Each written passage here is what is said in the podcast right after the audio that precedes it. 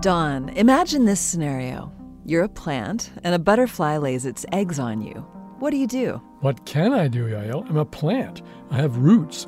I think I'm stuck. Actually, Don, it turns out you can do plenty. Even with caterpillars gnawing on my leaves? Especially then. You see, plants aren't as static as you think they are.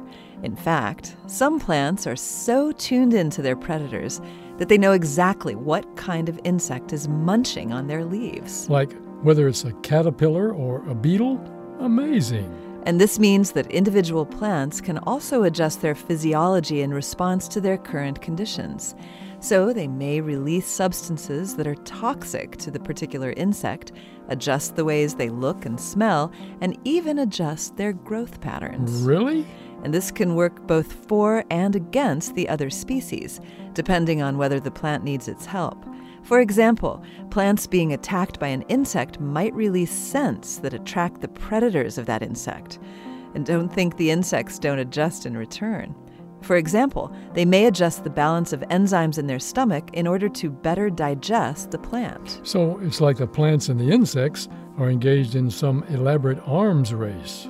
If their relationship is hostile, and this ability to adjust to specific conditions means plants and insects can activate specific defenses based on their specific needs instead of spending all that energy trying to defend against anything and everything.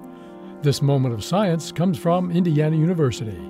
There are hundreds more moments of science on our website at a momentofscience.org, where you can also view videos and sign up for podcasts. I'm Yael Ksander. And I'm Don Glass.